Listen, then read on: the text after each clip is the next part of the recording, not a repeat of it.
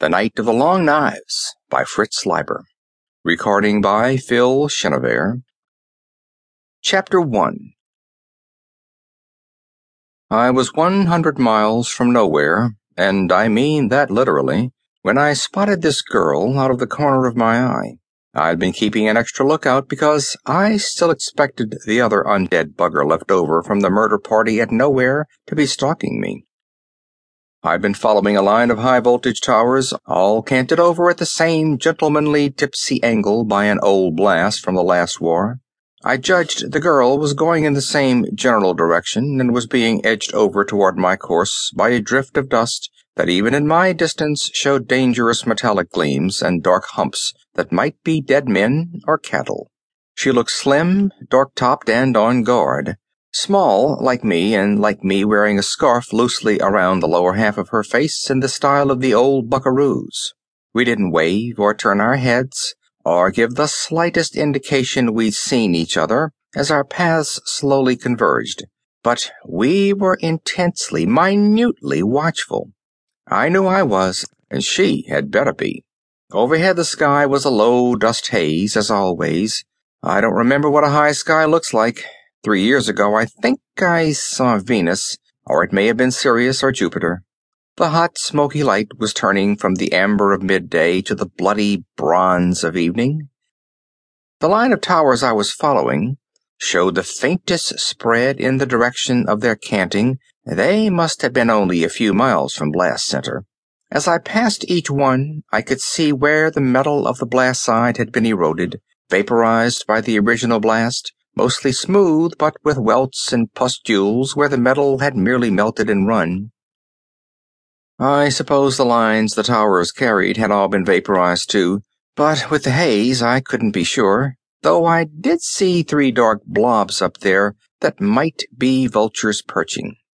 From the drift around the foot of the nearest tower, a human skull peered whitely. That is rather unusual, Years later now you still see more dead bodies with the meat on them than skeletons. Intense radiation had killed their bacteria and preserved them indefinitely from decay, just like the packaged meat in the last advertisements. In fact, such bodies are one of the signs of a really hot drift. You avoid them. The vultures pass up such poisonous hot carrion too. They've learned their lesson. Ahead, some big gas tanks began to loom up like deformed battleships and flat tops in a smokescreen, their prows being the juncture of the natural curve of the off-blast side with the massive concavity of the on-blast side. None of the three other buggers and me had had too clear an idea of where nowhere had been, hence, in part, the name, but I knew in a general way that I was somewhere in the Deathlands between Porter County and Ouachita Parish probably much nearer the former. It's a real mixed up America we've got these days, you know, with just the faintest trickle of a sense of identity left. Like a guy in the paddedest cell in the most locked up ward in the whole loony bin. If a time traveler from mid 20th century hopped forward to it, across the few intervening years, and looked at a map of it, if anybody has a map of it, he'd think that the map had run that it had got some sort of disease that had swollen a few tiny parts beyond all bounds. Paper tumors, while most of the other parts, the parts he remembered carrying names in such big print and showing such bold colors, had shrunk to nothingness.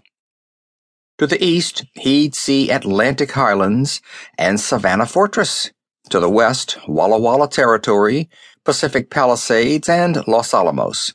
And there, he'd see an actual change in the coastline, I'm told, where three of the biggest stockpiles of fusionables let go and opened Death Valley to the sea, so that Los Alamos is closer to being a port. Centrally, he'd find Porter County and Manteno Asylum, surprisingly close together near the Great Lakes, which are tilted and spilled out a bit toward the southwest with the big quake. South centrally, Ouachita Parish inching up the Mississippi from old Louisiana under the cruel urging of the Fisher sheriffs. Those he'd find, and a few, a very few other places, including a couple I suppose I haven't heard of. Practically all of them would surprise him. No one can predict what scraps of a blasted nation are going to hang on to a shred of organization and ruthlessly maintain it, and very slowly and very jealously extend it. But biggest of all, occupying practically all the map, reducing all those swollen localities I've mentioned back to tiny blobs, bounding most of America and thrusting its jelly pseudopods everywhere, he'd see the great ink blot of the Deathlands. I don't know how else than by an area of solid, absolutely unrelieved black you'd represent the Deathlands, with its multicolored radioactive dusts and its skimpy freightage of lonely Deathlanders, each bound on his murderous, utterly pointless, but utterly absorbing business, an area where names like Nowhere, It, Anywhere, and The Place are the most natural thing in the world when a few of us decide to try to pad down together for a few nervous months or weeks. As I say, I was somewhere in the Deathlands near Manteno Asylum. The girl and me were getting closer now, well within pistol or dart range, though beyond any but the most expert or lucky knife throw. She wore boots and a weathered long sleeved shirt and jeans. The black topping was hair piled high in an elaborate coiffure that was held in place by twisted shavings of bright metal. A fine bug trap, I told myself. In her left hand, which was closest to me, she carried a dart gun, pointed away from me across her body. It was the kind of potent tiny crossbow you can't easily tell whether the spring is loaded. Back around on her left hip, a small leather satchel was strapped to her belt. Also on the same side were two sheathed knives, one of which was an oddity. It had no handle, just bare tang. For nothing but throwing, I guessed. I let my own left hand drift a little closer to my banker's special in its open holster. Ray Baxter's great psychological weapon, though, who knows, the two 38 cartridges it contained might actually fire. The one I'd put to the test that Nowhere had, and very lucky for me. She seemed to be hiding her right arm from me. Then I spotted the weapon it held, one you don't often see, a stevedore's hook. She was hiding her right hand all right. She had the long sleeve pulled down over it, so just the hook stuck out. I asked myself if the hand were perhaps covered with radiation scars or sores, or otherwise disfigured. We Deathlanders have our vanities. I'm sensitive about my baldness. Then she let her right arm swing more freely, and I saw how short it was. She had no right hand. The hook was attached to the wrist stump. I judged she was about ten years younger than me. I'm pushing forty, I think, though some people have judged I'm younger. No way of my knowing for sure. In this life, you forget trifles like chronology. Anyway, the age difference meant she would have quicker reflexes. I'd have to keep that in mind. The greenish glinting dust drift that I judged she was avoiding swung closer ahead. The girl's left elbow gave a little kick to the satchel at her hip, and there was a sudden burst of irregular ticks that almost made me start. I steadied myself and concentrated on thinking whether I should attach any special significance to her carrying a Geiger counter. Naturally, it wasn't the sort of thinking that interfered in any way with my watchfulness. You quickly lose the habit of that kind of thinking in the Deathlands, or you lose something else. It could mean she was some sort of greenhorn. Most of us old-timers can visually judge the heat of a dust drift or crater or raid area more reliably than any instrument. Some buggers claim they just feel it, though I'd never known any of the latter, too eager to navigate an unfamiliar country at night which you'd think they'd be willing to do if they could feel the heat blind. But she didn't look one bit like a tenderfoot. Like, for instance, some citizeness newly banished from Manteno, or like some Porter burgher's unfaithful wife or troublesome girlfriend, whom he'd personally carted out beyond the ridges of cleaned out hot dust to help guard such places, and then abandoned in revenge or from boredom and they call themselves civilized, those cultural queers. No, she looked like she belonged in the Deathlands, but then why the counter? Her eyes might be bad, real bad. I didn't think so. She raised her boot an extra inch to step over a little jagged fragment of concrete. No. Maybe she was just a born double checker, using science to back up knowledge based on experience as rich as my own, or richer. I've met the super careful type before. They mostly get along pretty well, but they tend to be a shade too slow in the clutches. Maybe she was testing the counter, planning to use it some other way or trade it for something. Maybe she made a practice of traveling by night. Then the counter made good sense, but then why use it by day? Why reveal it to me in any case?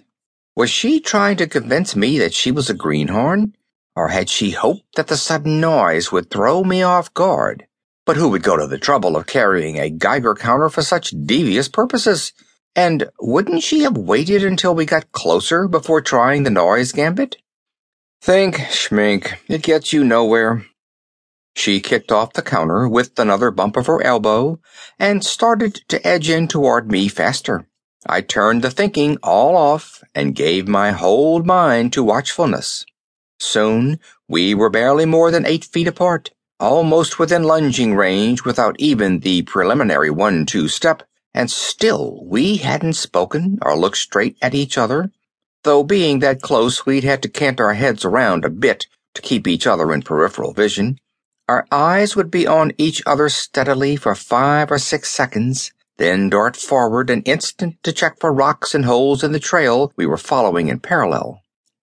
A cultural queer from one of these civilized places would have found it funny, I suppose, if he'd been able to watch us perform in an arena or from behind armor glass for his exclusive pleasure. The girl had eyebrows as black as her hair, which in its piled up and metal knotted savagery called to mind African queens, despite her typical pale complexion, very little ultraviolet gets through the dust. From the inside corner of her right eye socket, a narrow radiation scar ran up between her eyebrows and across her forehead at a rakish angle until it disappeared under a sweep of hair at the upper left corner of her forehead.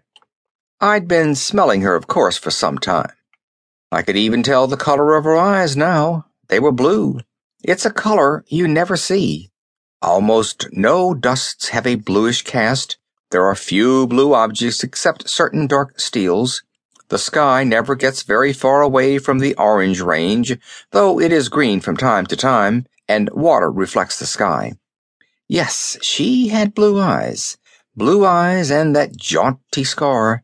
Blue eyes and that jaunty scar and a dart gun and a steel hook for a right hand, and we were walking side by side, eight feet apart, not an inch closer, still not looking straight at each other, still not saying a word, and I realized that the initial period of unadulterated watchfulness was over, that I'd had adequate opportunity to inspect this girl and size her up, and that night was coming on fast, and that here I was once again back with the problem of the two urges. I could either try to kill her or go to bed with her. I know that at this point the cultural queers, and certainly our imaginary time traveler from mid-20th century, would make a great noise about not understanding and not believing in the genuineness of the simple urge to murder that governs the lives of us Deathlanders. Like detective story pundits, they would say that a man or woman murders for gain or concealment of crime, or from thwarted sexual desire or outraged sexual possessiveness, and maybe they would list a few other rational motives.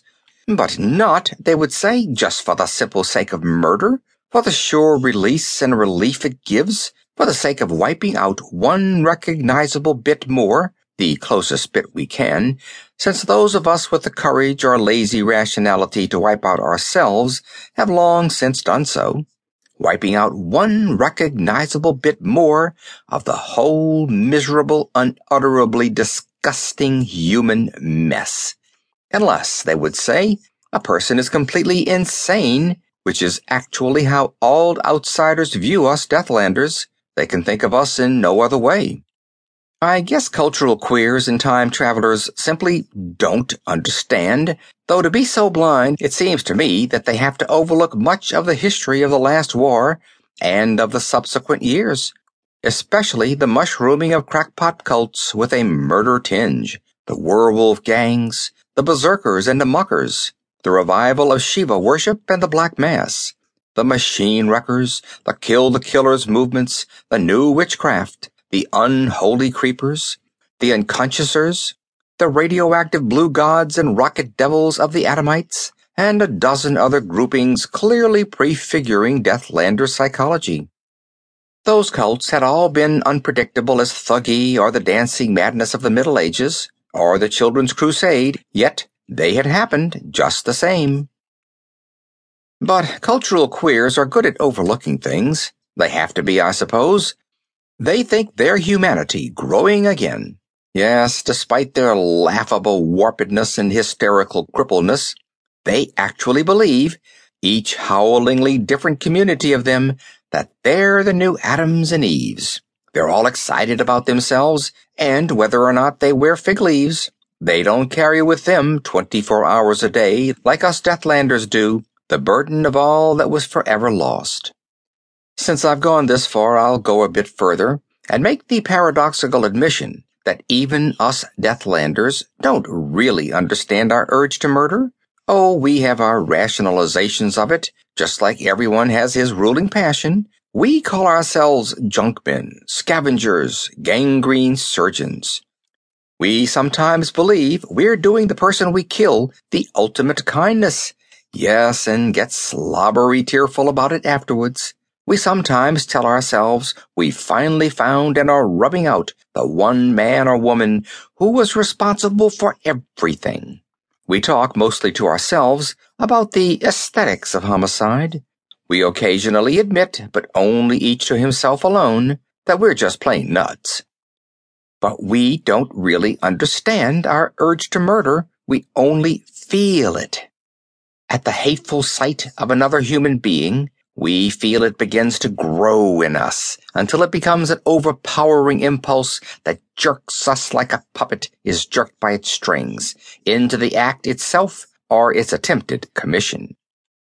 Like I was feeling it grow in me now, as we did this parallel death march through the reddening haze, me and this girl and our problem, the girl with the blue eyes and the jaunty scar.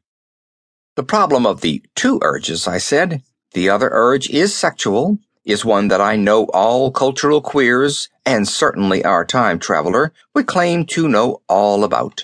Maybe they do, but I wonder if they understand how intense it can be with us Deathlanders when it's the only release, except maybe liquor and drugs, which we seldom can get and even more rarely dare use, the only complete release, even though a brief one, from the overpowering loneliness and from the tyranny of the urge to kill. To embrace, to possess, to glut lust on, yes, even briefly to love, briefly to shelter in, that was good. That was a relief and release to be treasured. But it couldn't last. You couldn't draw it out, prop it up perhaps for a few days, for a month even, though sometimes not for a single night. You might even start to talk to each other a little after a while, but it could never last. The glands always tire, if nothing else. Murder was the only final solution, the only permanent release. Only us Deathlanders know how good it feels. But then, after the kill, the loneliness would come back redoubled, and after a while I'd meet another hateful human. Our problem of the two urges as I watched this girl slogging along parallel to me, as I kept constant watch on her, of course, I wondered how she was feeling the two urges. Was she attracted to the ridgy scars on my cheeks, half revealed by my scarf? To me, they have a pleasing symmetry. Was she wondering how my head and face looked without the black felt skullcap low visored over my eyes? Or was she thinking mostly of that hook swinging into my throat under the chin and dragging me down? I couldn't tell.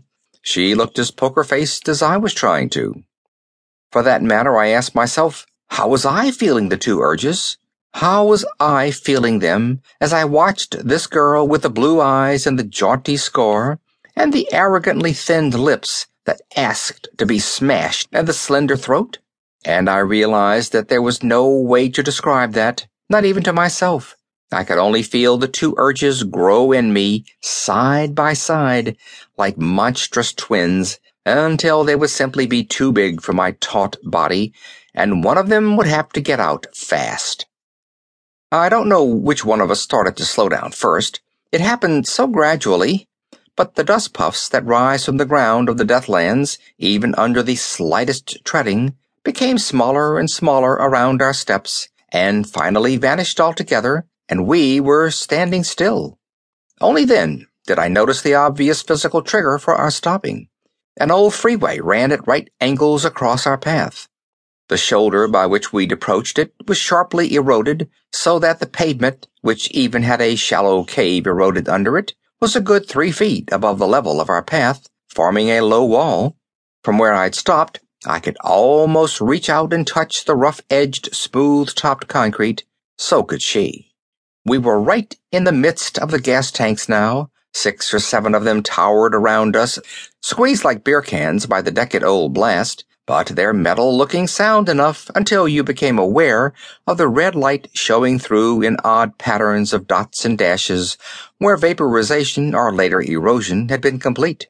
Almost, but not quite lacework. Just ahead of us, right across the freeway, was the six-story skeletal structure of an old cracking plant, sagged like the power towers away from the blast, and the lower stories drifted with piles and ridges and smooth gobbets of dust. The light was getting redder and smokier every minute. With the cessation of the physical movement of walking, which is always some sort of release for emotions, I could feel the twin urges growing faster in me. But that was all right, I told myself. This was the crisis, as she must realize too, and that should key us up to bear the urges a little longer without explosion. I was the first to start to turn my head. For the first time I looked straight into her eyes and she into mine. And as always happens at such times, a third urge appeared abruptly, an urge momentarily as strong as the other two, the urge to speak, to tell, and ask all about it. But even as I started to phrase the first crazily happy greeting, my throat lumped, as I'd known it would, with the awful melancholy of all that was forever lost, with the uselessness of any communication, with the impossibility of recreating the past, our individual pasts, any pasts. And as it always does, the third urge died. I could tell she was feeling that ultimate pain just like me. I could see her eyelids squeeze down on her eyes and her face lift and her shoulders go back as she swallowed hard. She was the first to start to lay aside a weapon. She took two sidewise steps toward the freeway and reached her whole left arm further across her body and laid the dart gun on the concrete and drew back her hand from it about six inches at the same time looking at me hard, fiercely angrily you would say, across her left shoulder. She had the experienced duelist trick of seeming to look into my eyes but actually focusing on my mouth. I was using the same gimmick myself. It's tiring to look straight into another person's eyes, and it can put you off guard. My left side was nearest the wall, so I didn't for the moment have the problem of reaching across my body. I took the same sidewise steps she had, and using just two fingers, very gingerly, disarmingly, I hoped, I lifted my antique firearm from its holster and laid it on the concrete and drew back my hand from it all the way. Now it was up to her again, or should be. Her hook was going to be quite a problem, I realized, but we didn't come to it right away. She temporized by successively unsheathing the two knives at her left side and laying them beside the dart gun. Then she stopped, and her look told me plainly that it was up to me. Now I am a bugger who believes in carrying one perfect knife. Otherwise, I know for a fact you'll go knife happy and end up by weighing yourself down with dozens, literally. So I am naturally very reluctant to get out of touch in any way with Mother who is a little rusty along the sides, but made of the toughest and most sharpenable alloy steel I've ever run across. Still, I was most curious to find out what she'd do about that hook, so I finally laid Mother on the concrete beside the 38 and rested my hands lightly on my hips, all ready to enjoy myself. At least I hoped I gave that impression. She smiled. It was almost a nice smile. By now we'd let our scarves drop since we weren't raising any more dust, and then she took hold of the hook with her left hand and started to unscrew it from the leather and metal base fitting over her stump. Of course, I told myself, and her second knife, the one without a grip, must be that way so she can screw its tang into the base when she wanted a knife on her right hand instead of a hook. I ought to have guessed. I grinned my admiration of her mechanical ingenuity and immediately unhitched my knapsack and laid it beside my weapons. Then a thought occurred to me. I opened the knapsack and moving my hand slowly and very openly so she'd have no reason to suspect a ruse, I drew out a blanket and, trying to show her both sides of it in the process as if I were performing some damned conjuring trick, dropped it gently on the ground between us. She unsnapped the straps of her satchel that fastened it to her belt and laid it aside, and then she took off her belt too, slowly drawing it through the wide loops of weather denim. Then she looked meaningfully at my belt. I had to agree with her. Belts, especially heavy buckled ones like ours, can be nasty weapons. I removed mine. Simultaneously, each belt joined its corresponding pile of weapons and other belongings. She shook her head, not in any sort of negation, and ran her fingers into the black hair at several points to show me it hid no weapons, then looked at me questioningly. I nodded that I was satisfied. I hadn't seen anything run out of it, by the way. Then she looked up at my black skull cap and raised her eyebrows and smiled again, this time with a spice of mocking anticipation. In some ways, I hate to part with that headpiece more than I do with Mother. Not really because of its sandwiched lead mesh inner lining. If the rays haven't baked my brain yet, they never will, and I'm sure that the patches of lead mesh sewed into my pants over my loins give a lot more practical protection. But I was getting real attached to this girl by now, and there are times when a person must make a sacrifice of his vanity. I whipped off my stylish black felt and tossed it on my pile and dared her to laugh at my shiny egg top. Strangely, she didn't even smile. She parted her lips and ran her tongue along the upper one. I gave an eager grin in reply, an incautiously wide one, and she saw my plates flash. My plates are something rather special, though they are by no means unique. Back toward the end of the last war, when it was obvious to any realist how bad things were going to be, though not how strangely terrible, a number of people, like myself, had all their teeth jerked and replaced with durable plates. I went some of them one better. My plates were stainless steel biting and chewing ridges, smooth, continuous ones that didn't attempt to copy individual teeth. A person who looks closely at a slab of chewing tobacco, say I offer him, will be puzzled by the smoothly curved incision made as if by a razor blade mounted on the arm of a compass. Magnetic powder buried in my gums makes for a real nice fit. This sacrifice was worse than my hat and mother combined, but I could see the girl expected me to make it and would take no substitutes. And in this attitude I had to admit that she showed very sound judgment because I keep the incisor parts of those plates filed to razor sharpness. I have to be careful about my tongue and lips, but I figure it's worth it. With my dental scimitars, I can, in a wink, bite out a chunk of throat and windpipe or jugular, though I've never had occasion to do so yet. For the first minute, it made me feel like an old man, a real dodderer, but by now the attraction this girl had for me was getting irrational. I carefully laid the two plates on top of my knapsack. In return, as a sort of reward, you might say, she opened her mouth wide and showed me what was left of her own teeth, about two-thirds of them, a patchwork of tartar and gold. We took off our boots, pants, and shirts, she watching very suspiciously. I knew she'd been skeptical of my carrying only one knife. Oddly, perhaps, considering how touchy I am about my baldness, I felt no sensitivity about revealing the lack of hair on my chest, and in fact, a sort of pride in displaying the slanting radiation scars that have replaced it, though they are crawling keloids of the ugliest, bumpiest sort.